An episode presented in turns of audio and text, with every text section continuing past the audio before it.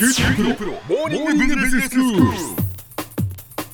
今日の講師は九州大学ビジネススクールで生産管理がご専門の木大武文先生ですよろしくお願いしますよろしくお願いします。先生今日はどういうお話でしょうか？はい、えー今日は生産管理における在庫の問題についてお話ししたいと思います。はいあの一口に在庫と言いましても、実際にはいろいろな種類があります。ええ在庫の種類によってその役割にも違いがあるんですね。はい納期管理の最適化にとって在庫の問題は避けて取れませんので、今日は在庫の種類とその意味について解説したいと思います。はい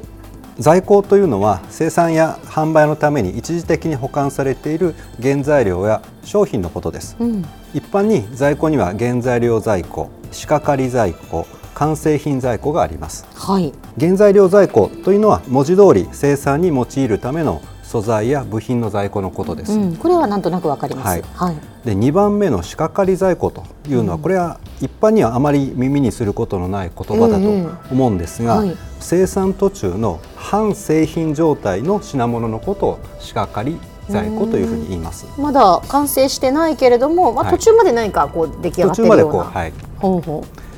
で3つ目の完成品在庫というのは、まあ、文字通り生産が完了して出荷を待っている品物の在庫のことです。うはい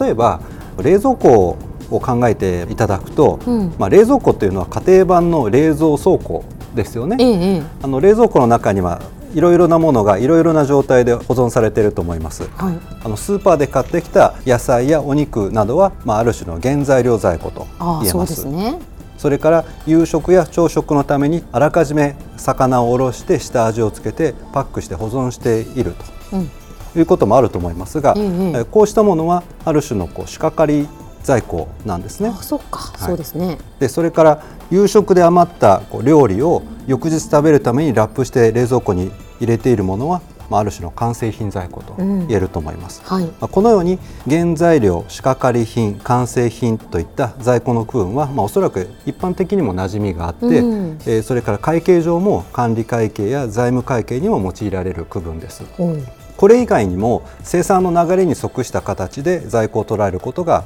できます。うん例えばパイプライン在庫というものがあるんですが、はいパイプラインというと石油や天然ガスを送るために設置したこう管状の輸送装置ですよね。ええええパイプライン在庫というのはパイプの中を流れている状態の石油やガスのことです。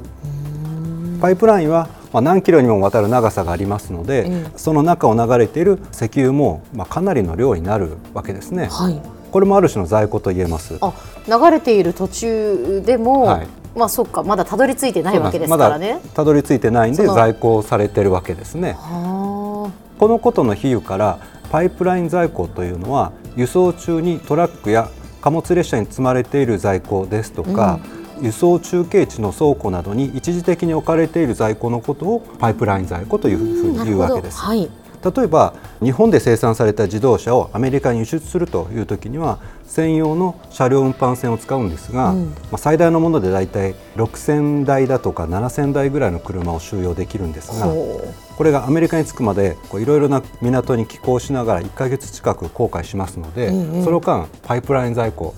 になってるわけですね。ええはいえええっとそれからですねあのサイクル在庫という在庫もあります。サイクル在庫？はい。はい。これもなかなか聞き慣れない言葉なんですが、ええ。これはあの店舗ですとか倉庫生産工程からの発注の数量だとか、まあ、サイクルに関連があります。はい。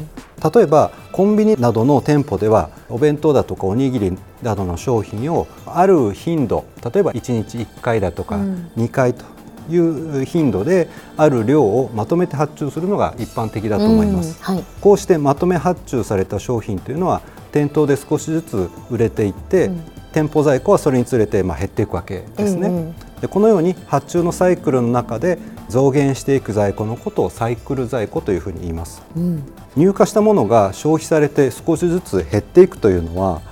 まあ、考えてみるとものすごく当たり前のことのように、うんまあ、感じると思います、はいはい。あのわざわざサイクル在庫という名前つけるほどのことではないように思われるかもしれませんが実は生産管理の上では大変重要な概念なんですね。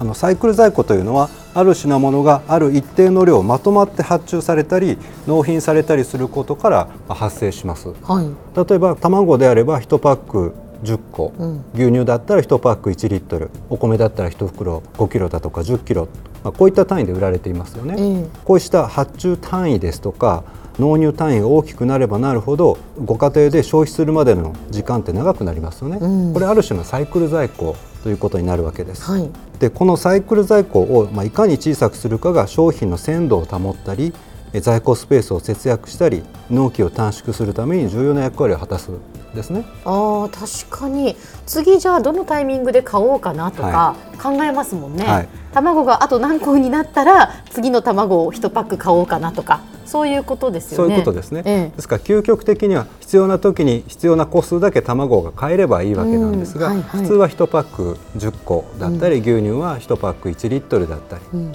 というふうな単位で売られてるから、ええ冷蔵庫の中に食材が溜まっていくということになりますよなねるわけですね。ええということでこのサイクル在庫を、まあ、いかに小さくするかということが商品の鮮度を保ったり在庫スペースを節約したり納期を短縮するために重要な役割を果たします。うんサイクル在庫を削減する一つの方法は発注単位を小さくすることです。例えば卵であったら1パック4個入りだとか、まあ、6個入りのものを買うようにすれば途中で使い切れなくなって腐らせてしまうようなリスクを減らすことができます。うん。一方で発注単位を小さくしていくとどういうことが起こるかというとそれだけ頻繁に発注したり買い出しに出なければいけなくなりますよね、うん。その分発注の手間が増えます。そうですよね、はい、このようにサイクル在庫の削減と発注の頻度との間には相反する関係がありますのでこれをどう両立させるかというのが生産管理の課題の一つになるわけです。うん。では先生今日のまとめをお願いします。はい、商品を安定的かつタイムリーにお客さんに届けるためには在庫の管理が欠かせません。在庫にはその形態に着目すると原材料在庫仕掛かり在庫完成品在庫という区別がありますまた生産プロセスにおける正確に着目すると輸送中の在庫であるパイプライン在庫発注サイクルによって生じるサイクル在庫といった種類があります。今日の講師は九州大学ビジネススクールで生産管理がご専門の木大武文先生でした。どうもありがとうございました。ありがとうございました